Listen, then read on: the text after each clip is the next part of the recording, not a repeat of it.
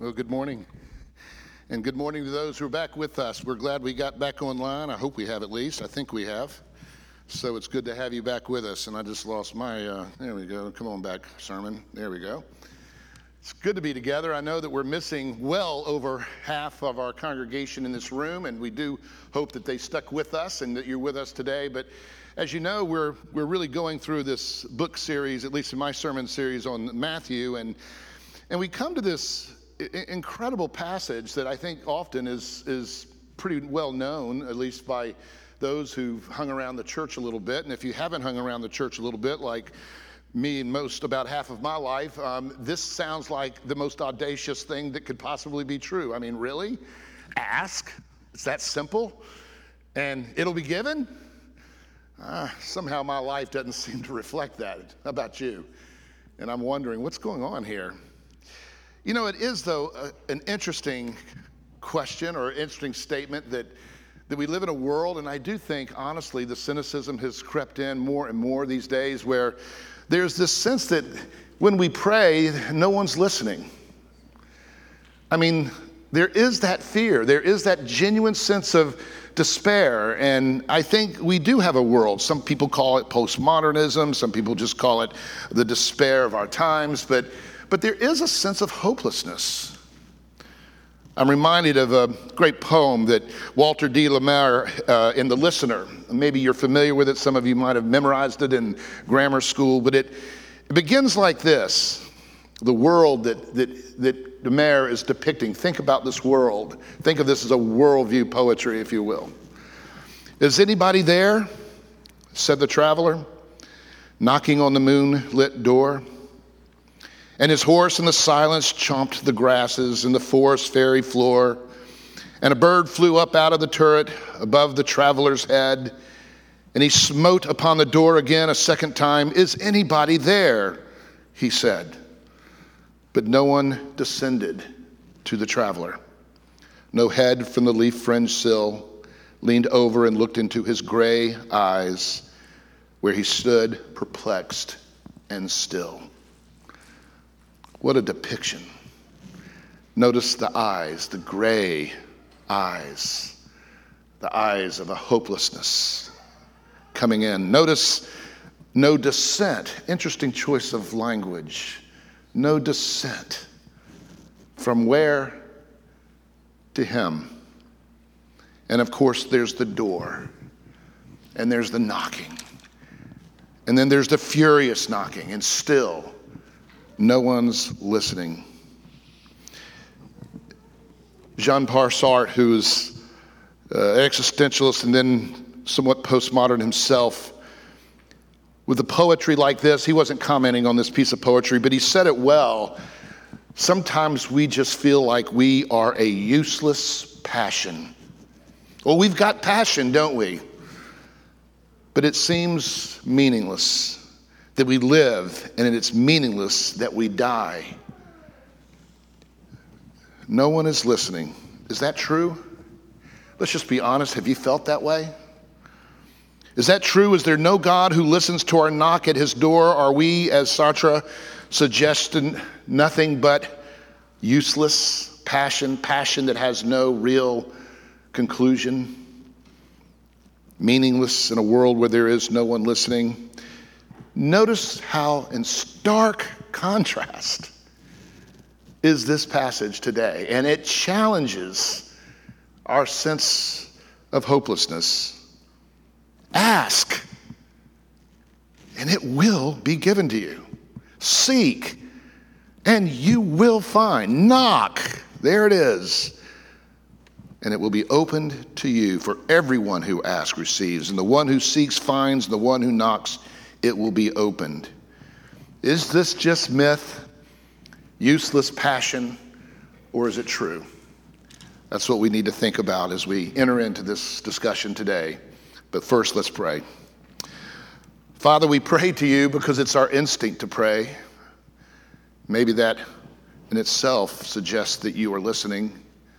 For something enough wants you to be listening, expects you to be listening. And so we pray, even now, we pray that you would listen to whatever hopelessness is knocking at your door in our lives. that you speak to us, Lord, where we need to be spoken to, where there needs to be conviction of sin, that the door might be exposed. Help us, Lord, to be convicted. Lord, where we need faith and hope, give us faith and hope. But Lord, please come. Listen to us, Lord, as we ask, as we seek, as we knock, to know you, to know your will, to know your kingdom. We pray in Christ's name. Amen. Well, again, uh, very briefly, as you know, we're going to start with the text and make sure we look at it.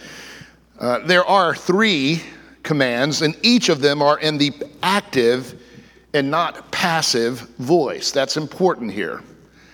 And they are seeking good things from God. Again, ask and it will be given. Seek and you shall find. Knock and the door shall be opened to you. And each time, the present imperative is used to indicate a continuous kind of process or even lifestyle, if you will, of asking, searching, and knocking. It could be read like this Go on asking, go on searching, go on knocking. It speaks more not to an event, as we often sometimes like to reduce Christianity, but it speaks to just a whole way of thinking and living our life where there's this constant and ongoing asking and seeking and knocking dialogical relationship with someone, if he's there, if he's listening, who would be relevant to our lives, such that we would want to communicate with them. Here again, the kingdom of God is not presented as Walter de la Mare's depiction of a world with no one listening. And our passage makes it so easy. Did you notice that? It just seems so easy. Now, I want you to hang on with me because next week you could almost have, I almost call this part one, part two, you know, of a, of a series on seeking God. But, but part two is going to say kind of the opposite. He's going to talk about how few enter into the way, it's narrow, and all of that. And it's, in, it's an interesting juxtaposition of this passage because here we have this kind of a, it's just so freaking easy. Just ask, man. Just ask. And I'll give it to you. It's that easy. People come to my office, I don't know if I have faith. Well, guess what? You're in my office, you got faith. Well, you might need to build it up a little bit so that you can have the definition of faith fulfilled. Faith, of course, is defined throughout Scripture as is a combination of assenting to something that we would believe in, but it's an assent of truth or promise. It's a receiving that is discerning that I need it and I want it, and then resting, putting my hope in it. Assent, receive, rest, it all within this context understood the idea of ask, seek, knock. It's that easy, even if it needs to be filled out with a little content, with a, little self knowledge and, and a self understanding wherein we discern a need and, and that final, okay, this is my hope, this is my conviction, this is where I'll stand this is where I'll go when I doubt and wonder. I'll go back to this promise over and over and over again. I'm trying to fill out this idea of this active, not passive, present imperative of this grammar that tells us legions about the nature of faith. Filled out like that. It's we always we're asking, we're searching, we're knocking. We're assenting to something. Though, Lord, help me in my unbelief understand it more. We're seeking for something. Lord, help me understand my will in my heart that I may receive it. And we are resting in something, knocking, and the door is open, and I'm in the house, secure. And so it seems we find one of the primary teachings of the Bible that God is there.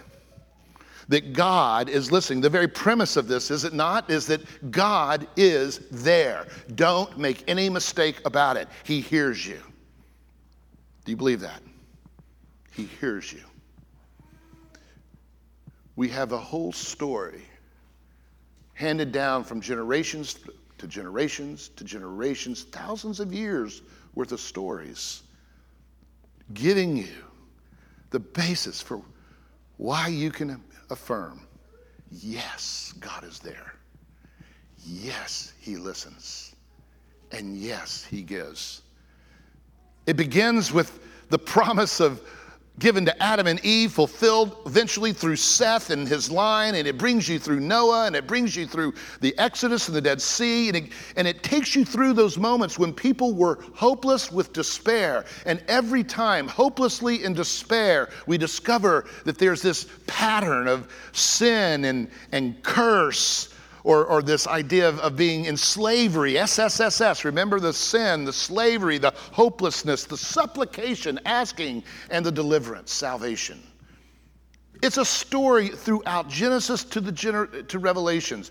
We so desperately need to, to look at the world, to see the world through the, the lens of the whole history of the world. And we have one book in all the world that attempts to do that with God, and that is our Holy Bible. Every other religious book doesn't do that. It's so powerful. And so, yes, we have this incredible, amazing assumption that God is there and He is listening and He makes good on His promises. So, at first glance, this is about how easy it is to receive God and His blessing. Just ask. But is that all that is intended here? What is being asked for, really? Is there a qualification, maybe? Oh, now you're starting to get anxious, aren't you? Okay, I knew it, I knew it, I knew it. The fine print is coming. Here he goes, and here he goes equivocating all over again. Them pastors are good at that, aren't they? Here's all the, you know, small letter stuff. No, no, not quite. In fact, not just not quite, not at all. I think what you'll discover is that we tend to read this passage with too low of expectations. That's what I'll say, actually. I'm going to I'm going to ramp it up now. I'm going to amp it up. I'm going to say that too often we read this passage and we insert such paltry, tiny things compared to what might be suggested in this passage. For I want to give you a couple of hints. There is a sense of urgency, isn't there? Isn't there? There is a sense of desperate urgency in this, in this passage. Hint number one. Hint number two what is it that shall be granted to you? Ask and it. That's what we got. It. What is the it that we are asking for? Hint again. Notice the transaction with God is compared to a transaction with an earthly parent. Particularly in verse 11, we see how if you, being inherently evil, know how to give good gifts to your children, how much more your Father in heaven, who is inherently good, therefore is willing to give good to those who ask. Did you see three times good? Three times good. And it's stated in a kind of contrast like, hey, guys, even a parent on earth, you know, those who are inherently sinful, who are suffering under the curse of original sin, who are t- sinfully depraved of all the fullness of righteousness and goodness that they were meant to have. All of us struggling with sin, even those of us who we all acknowledge, just look at the world, of course, we're struggling with sin and moral brokenness, even those who are struggling like that. Have you noticed how they give good things to their children? Hmm. Tell me, kids, lots of kids in this room, I love that. Do your parents just give you anything you ask for? Come on, let me see it. I'm, come on, let's, let's, this is your moment. You can express yourself, okay? No, they don't. Hmm. Now, I know this is going to be hard to hear, and you hate it when the parent, you know, the pastor on the pulpit kind of backs the parents a little bit, but the fact is, one day you're going to look at what you were asking, and you're going to think, that was so small and insignificant compared to what I think my parents were trying to give me. Now, I know, I know, it's hard to hear right now, but I think you'll say that. What good parent gives a child everything he or she wants? Really, what parent would ever do that? Of course not. Why? Because not everything a child wants is good. And by the way, parent, remember you're a child of God. What parent, divine parent, would ever give you, child of God, everything you want? Would that be good? I think you're getting the point. Good for who exactly? Good for what exactly? Because not everything a child wants is good. Good for them, good for the world, good for the family, good for the purposes and interests of God. And so notice carefully what God is here promising to give to those who seek, who, who ask, seek, and knock. It's all here summed up with good things, good gifts, just good. Now, what is it, the good things? Okay, I know y'all get tired of me saying this. We just got to repent of reading our Bible in verses. We just got to repent of that. I know it's popular, it's easy, I can memorize it in one verse. But when we do that, we just import our own imaginations and desires and wants and interests into that passage and we make it into something that is absolutely disastrous compared to what God wants you to hear. What if you were to read this passage and you were to do a, a bit of a study, which is what you hope and pay me to do, right? And the other pastors, and say, where do we see this language elsewhere in Scripture? This language of seeking and asking and knocking, and, and where do we see that where this language of good comes into it? There are passages like that, in fact, very significant prophetic passages, and it's not surprising because all through Matthew, Matthew has been with, he's been exegeting the Old Testament scriptures to demonstrate that Christ is in fact the Messiah, and he has in fact come to bring the kingdom of God. And he has done nothing but cite and cite Christ citing Holy Scripture of redemptive history past. And here's an example. Listen carefully. I didn't have this one read, I had the next one read, Jeremiah. But listen to this passage hear it with the lens of reading the passage we just did in Matthew. And guess what you're going to discover? Listen carefully. Isaiah 65, verse 1 and following. I was ready, says the Lord, to be sought after by those who used not to ask. I was ready to be sought after by those who used not to ask, to be found by those who used not to seek me. And I said, Here I am. Here I am. I didn't just repeat it, it's quoted that way. Here I am. Here I am. God eager to hear, God eager to listen to a nation that did not call or search after me. And what does God want to give them in this passage? I'm going to continue now. For I am about to create for them a new heaven and a new earth. Oh God, would you please give me that new car? And God's over here saying, I want to give you a new heaven and earth. And of course, we know over and over what he's talking about. He's talking about heaven. He's talking about the kingdom of God that brings the rule of God onto this earth, such as to annihilate and to abolish the curse of sin and all of its cursed effects upon our world. He wants to give you everything. And that's what's being quoted here by Christ. It goes on to say, For I'm about to create a new heaven and a new earth. The former things What's those former things? All that world informed by the curse of sin. These former things shall not be remembered or come to mind, but be glad and rejoice, clear word, forever in what I am creating, for I am about to create a new Jerusalem as a joy and its people as a delight. Now, where are you going to see that fulfilled? You're going to see it in Revelations. Nothing less than the eternal kingdom of God, heaven and earth, is what Christ is thinking about. And of course, he is. Everything written in Matthew's gospel has been about the coming of the kingdom of God. It's been his only and single passion, emphasizing that this kingdom is not of this world, but it's of heaven. So he calls it the kingdom of heaven, the kingdom that this world, with all its power, cannot do. Now I read again the Jeremiah passage that you heard earlier in the, day, in the service, chapter 29. For surely I know the plans that I have for you, says the Lord, plans for your welfare and not for harm. Stop.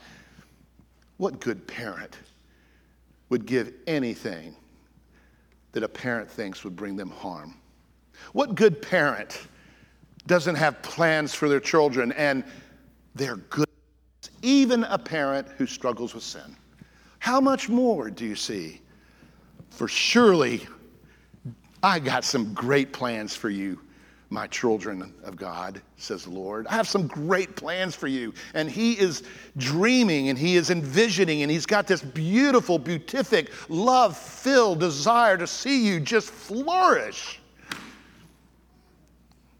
So just ask. And that's what it goes on to say. So that you will call upon me and come and pray to me, and I will hear you. And when you search for me, there it is. We've gotten prayer, we've gotten search. When you search for me, you will find me. If you seek me with all of your heart, I will let you find me, says the Lord, and I will restore your fortunes and gather you from all the nations and all the places where I've driven you, says the Lord, and I will bring you back to the place from which I sent you to exile, that is the place of heaven. Now, is it just a coincidence, do you think, that Matthew, quoting his Lord and Savior Jesus Christ, in his Sermon on the Mount that it might have actually been sermons, which means exegeting, and they're just giving you the tagline. They're not telling you the whole sermon, of course.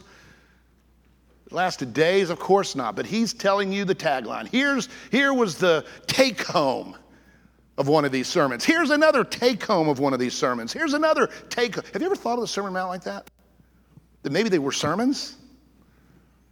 He was bringing the word of God. He wasn't just standing up there like some kind of a, I don't know, wisdom sire or something and just throwing out little platitudes. Maybe he was instructing and bringing the word of God. Matthew writing now to a people who would have used his text as he would expect them to in sermons so that they could explicate the historicity and the exegetical nature of what they're saying so that this little quote platitude that would sound like a platitude becomes now a take home point. Seek and you shall find. Or ask, what was it? Ask, seek, knock, and you will find, find, find. That's what he's doing. I hope this doesn't bore you. I know it's, it's, it's gets into some tedious, but gosh, does this not just explode in your mind? how wealthy we are with the holy word of Scripture? That we would love it. And so here we go the passage in Luke. It's interesting by comparison. Almost the same exact wording in Luke, probably from the same source called Q. And I won't go into that, a, a source that both these guys were using in terms of, of, the, of the data from Christ's sermons. But there's one small difference only one, only one difference between Luke's version and Matthew's version, and it's, it's to translate the word good. Evidently, recognizing that it could be vague unless you knew your Old Testament scripture. And so he translates it. And what does he say? Where you saw good things, you see the word the Holy Spirit. Now, what does the Holy Spirit represent? It's, it's not this subjective, individualized little power that comes into us. That's hardly the way it's used, though we are filled with the Spirit.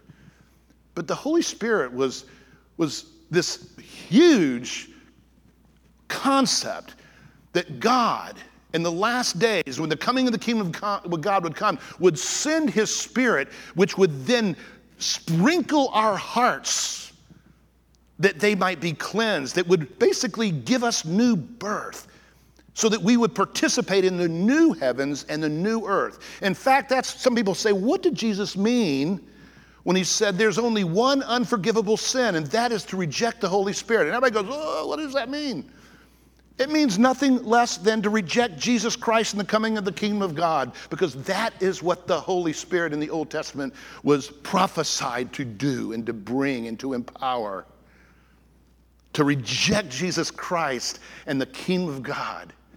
And here he inserts this language of the Holy Spirit Again, in Ezekiel, I will take you from the nations and gather you from all the countries and bring you into your own land. Remember, I just read that. And he goes on to say, I will sprinkle clean water upon you, and you shall be clean from all your sins and all of your idols. I will cleanse you, and a new heart I will give you with a new spirit. I will put in you, and I will remove from your body the heart of stone and give you the heart of flesh, and I will put my spirit within you. That's what Luke and search for good things. Okay, so I think we're getting it. This passage is proclaiming the coming of the kingdom of God yet again as the good thing, realizing the prophetic expectation is, is coming true. Matthew is besides himself about it. I won't repeat for you again how Matthew has been emphasizing this incredible, powerful coming of the kingdom of God. One instance or one context that I had forgotten to mention last week in the sermon about that long list of, of how Matthew has been bringing in the kingdom of God was this incredible moment when Christ was baptized. In chapter 3, and he goes and says this I baptize you with water, said John. But he who is coming after me is mightier than I, and he will baptize you with the Holy Spirit. There it is the good things, the coming of the new heart and the new heaven and the new earth by the Holy Spirit. Everything Matthew has recorded thus far has been to proclaim this coming. Why would we expect that this passage would be about anything less or else? So here's the conclusion of our exegetical exercise, if you will. Good things. God is listening. And God is there. And God is going to fulfill his promise to send you his Holy Spirit in the new heavens and new earth, the coming of the kingdom of God. Ask, seek, find, knock. The application here is not ask of all these tiny, paltry things.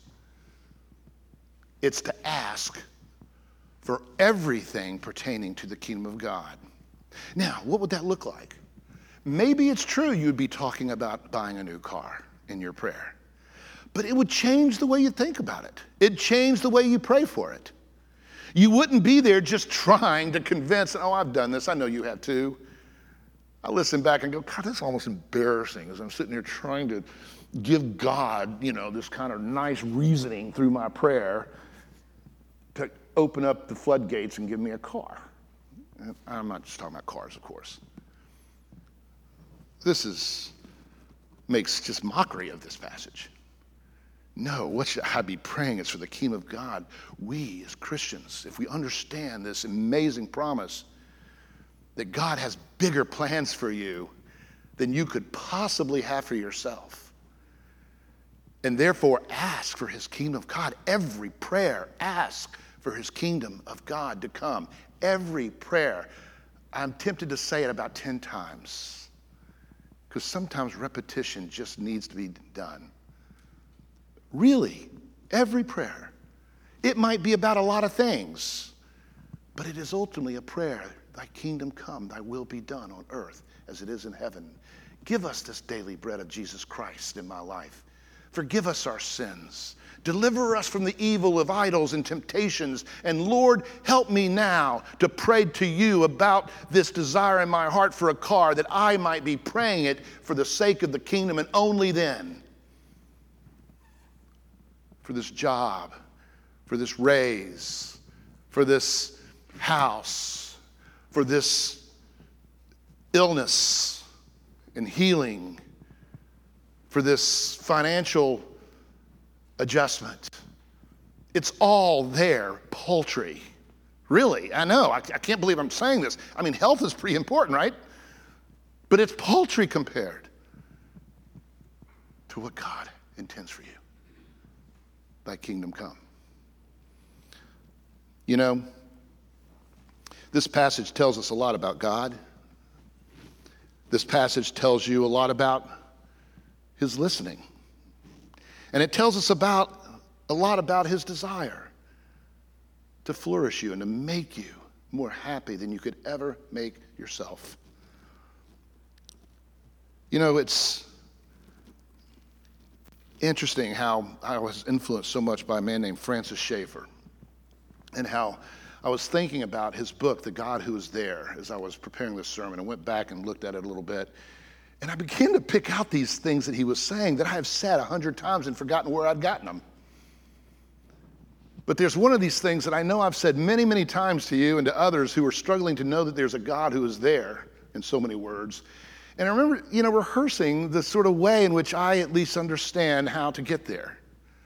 For me, at least, and I think for any of us, you know, it, it, just starts with creation. I have to look at creation, I have to immerse myself in it and, and see its beauty and see its passion and see all that's there, but especially the creation of humanity.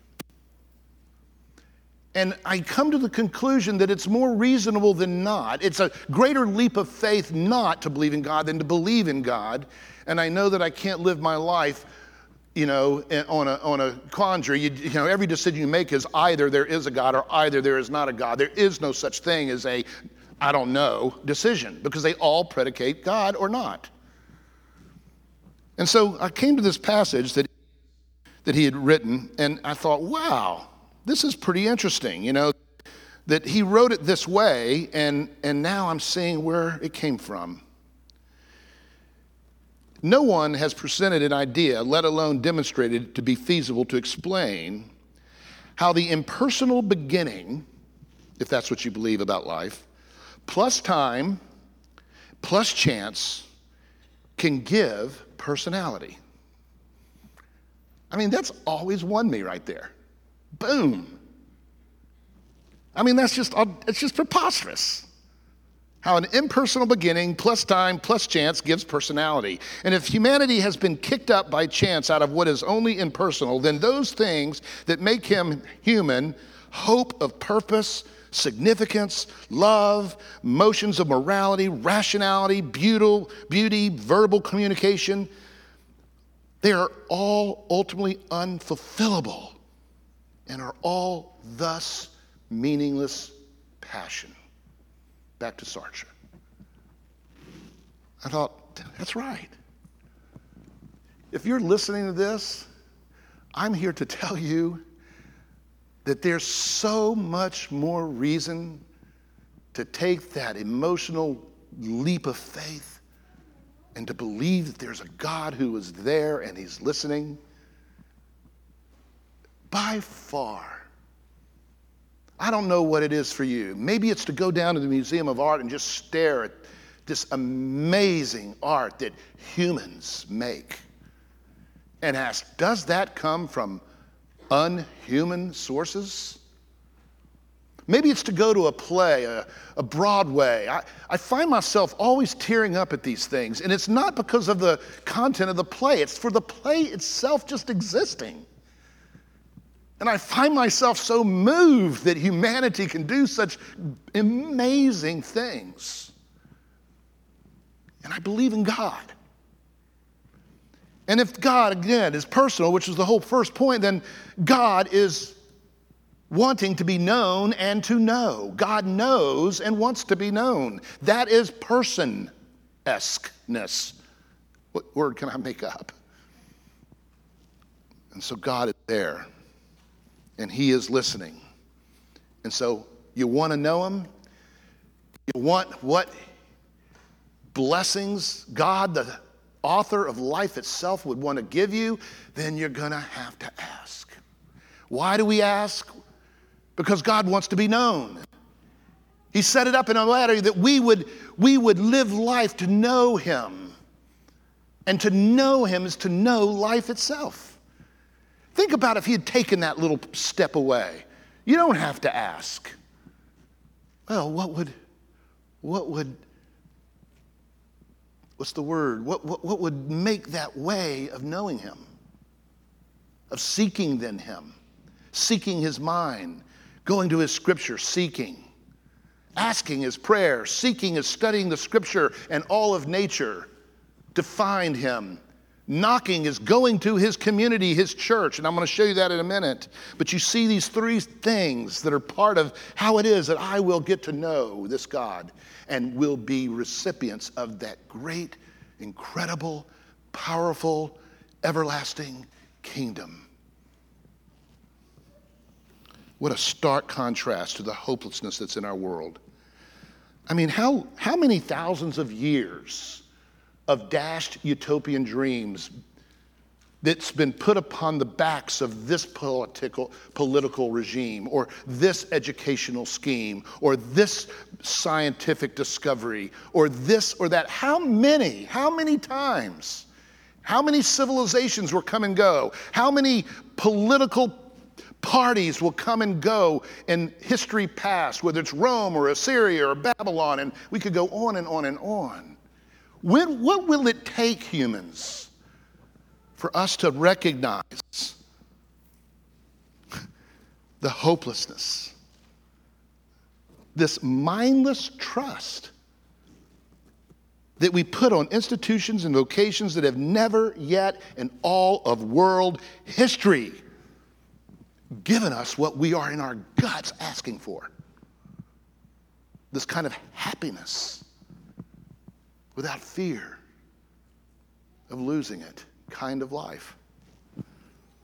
No medicine has delivered us from the evil of disease and death. No education has delivered us from society and this uncivil and unjust world that we live in. No political party has yet to deliver us from hate and prejudice and robberies.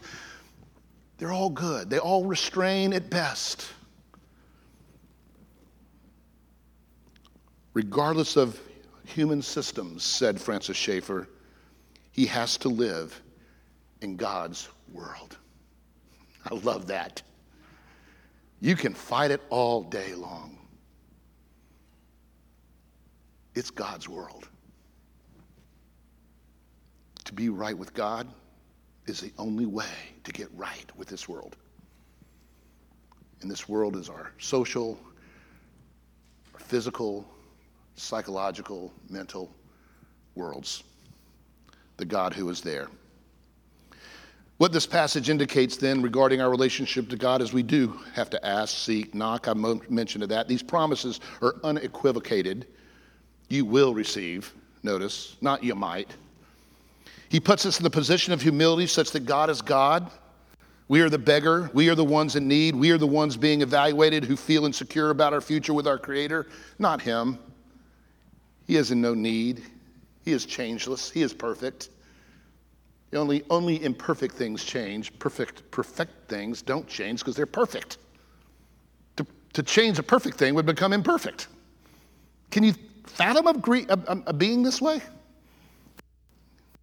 He doesn't need us, but He wants us. For His mere good pleasure, He wants us. I don't know if I have any kind of want in my life that I can say is out of my mere good pleasure. Every want I have has a need attached to it. I don't know how to divorce it. I don't, even, I don't know how to, to expand my mind, which is what I'm trying to do right now in this sermon, that we could conceive of a God who has no need of anything. And therefore, the most pure love, the most pure kindness, the most pure intentions of giving what he wants to give has absolutely no qualification. It's just who he is to want us in communion and to bless us eternally with it. What holds you back? Maybe you're a young man or young child in this room and you haven't professed faith in Christ yet, what holds you back? How would we come to know him? How would we be brought into this kind of world? Our confession calls it justifying faith, but it beautifully reflects this passage how we assent to certain things. We assent to a certain set of knowledge about the promises of God, about the being of God, about ourselves. We assent to certain truths. We receive them. That is because we have discerned in ourselves the need, the humility, the conviction. I am broken. I need Him. I'm, I'm despaired. I'm hopeless. That there is no person who truly comes to Christ with this yearning except that they have somehow gotten in touch with hitting rock bottom in their struggle in life. It doesn't have to be a big event. It can be all kinds of ways, but somewhere, somehow, we recognize this isn't just, I don't know, one of the things you do because it's along with all the other good things you do as you grow up or as you're in your life, you do them. It's just not one of those kind of things that you just put alongside of all the other things. You know, from high school or graduate from college, get a job, you know, have a family, you know, have kids, oh, and, you know, join the church. Not that kind of thing. We're dealing with something much, much, much more significant in its own category. It's getting right with God. This passage begs you to do it. Literally begs you to do it. Be right with God. If you're an unbeliever, pray. First John says it this way, and this is the confidence that we have towards him that if we ask anything according to his will, he hears us. And if we know that he hears us, and whatever we ask, we know that we will have the request that we have asked of him. Now, of course, he's going to go on to describe the will of God in love. Ask. If you're not a Christian, ask. But, oh, Christian, start asking. Not for the car, but for the kingdom of God. Would you dare? And fit the car into the kingdom if it needs to be fit, one way or the other. But, Christian, repent of asking for paltry things. Oh, the things might be brought up. I want to make this clear. I keep saying it. Your health, your this, or that. They'll, they'll come up. They should. We should bring those to God. But we bring them with a view, with a vision that what we want world and with and through these things, however they translate out, is the coming of the kingdom of God in my life. Secondly, we seek him. There's clearly evidence in Scripture that this language of searching for God is a search that we, we take to the Scriptures. John 5, you search the Scriptures because you think that in them you have eternal life. And he's saying you do. And it is they that bear witness about me. You're looking for the kingdom of God? Search the Scriptures. Go to God in prayer. Have you made time for that? You know, I don't mean these, you know, I mean, they, they're very helpful, all the Bible studies and all this, but I mean, get a friend and just read the Gospel of Matthew together, one chapter at a time, and just absorb it a little bit. Quit learning all the facts, okay? Quit, quit making it into a school. Read the scripture, listen to it, observe in it. Not the cool facts that I can wow my friend with, but observe in it God and how He is there, and how He listens, and how He acts. Three things from this passage. Go to the Word and start looking for it. How is God there? How is God listening? How is God giving? You'll see it everywhere. I'm reminded of the Bereans. The brothers immediately sent Paul and Silas away by night to Berea, and when they arrived, they went into the Jewish synagogue. And these Jews were more noble than those who were in Thessalonica, for they received the word with all eagerness, examining the scriptures daily to see if these things, the coming of the kingdom of God that Paul was preaching, are were so. I encourage you to you know, never let words come out of your mouth. Oh, I get plenty of scripture here. You don't get half as much scripture here as we need. Not half. If I could manage it and you, you'd be here every day together opening this. One of the things that I loved when I was a graduate student here is they just had made the Slifka Center over here for the Jewish community in, in, in Yale. Some of you might know about that. And I would walk in there sometimes and sit down and eat just because I wanted to kind of be there. And you know what was happening in those rooms? I just, I just, I would give anything for this. In fact, we even tried to start this over here once when we got this little study center. But here's students coming in at lunch and they'd open up their Hebrew scriptures together and just read it together. Because scripture, just the language of scripture is sacred. Hebrew is sacred. Just reading. That's it, just reading. Have You ever seen that, Craig? Have you ever been able to see that? Just voluntary coming together and read. It reminded me of being in seminary in those sweet days when I was taking Hebrew and me and a bunch of friends would say, hey, let's, let's, let's meet tonight or let's meet during lunch and let's just read Hebrew together. Our, our, our professor had said, you know, that if you're going to learn Hebrew, you're just going to have to go and just start reading it. And it's great because it's fun. You got a group of people and you get there and you kind of help each other with the words and you help each other with the grammar and it, it becomes a kind of fun thing, but you're just discovering God in the scripture. Scripture is so amazing. I'm so fortunate. I will pay you back all the money you've given me because you have given me reason to go to the scripture every week, and it is truly the most greatest gift that God has ever given me. I don't know that I would do it, quite frankly. I hope that I would, but I doubt it. And I know probably I couldn't. And that's why I so desperately want to get it to you on Sunday, and other pastors too. But this scripture would, that's what you do if you seek. And then, of course, knock. Clearly, it seems to me there's a reference here to the church. In the same book of Matthew, I will build my church, and the gates of hell shall not prevail against it. And I will give you the keys. Now, if you look at the word key, this idea of keys given unto this kingdom of heaven, he's saying the keys of the kingdom of heaven, and a keys is a reference literally to the, to the set of keys that were given to the temple uh, curators that would open and close the doors of the temple and, and watching over it. It's coming right out of Nehemiah, what Matthew's quoting here. And it's very interesting. You see,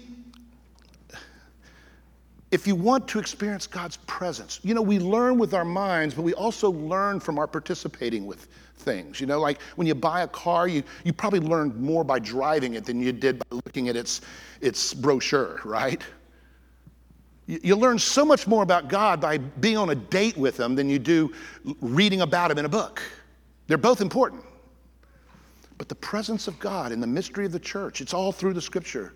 It's called temple, God's temple esque presence. He's there by the Spirit. And you touch Jesus when you touch the community of the body of Christ, which is why we're so passionate about opening this service back up. And it's coming sooner than you think. You'll hear about it later. We've got to get the presence back. The full presence of God mediated in with and through the church. And so I would say if you're wanting God in your life, unbeliever or believer, go to church. It's really not a platitude. Knock on that door and it will be opened into that kingdom of God where there'll be binding and loosing of the kingdom of God going on. So there it is. It's really easy. He's really that accessible. The irony will be revealed next week. Come back. Today we have learned just how easy it is to enter the kingdom of God. Next week we enter by the narrow gate. For the gate is wide and the way is easy that leads to destruction, and those who enter by it are many. For the gate is narrow and the way is hard that leads life, and those who find it are few. It's really easy but as you'll see, it's not for lack of easiness that so many people don't have it. Let's prepare our hearts to come to the table.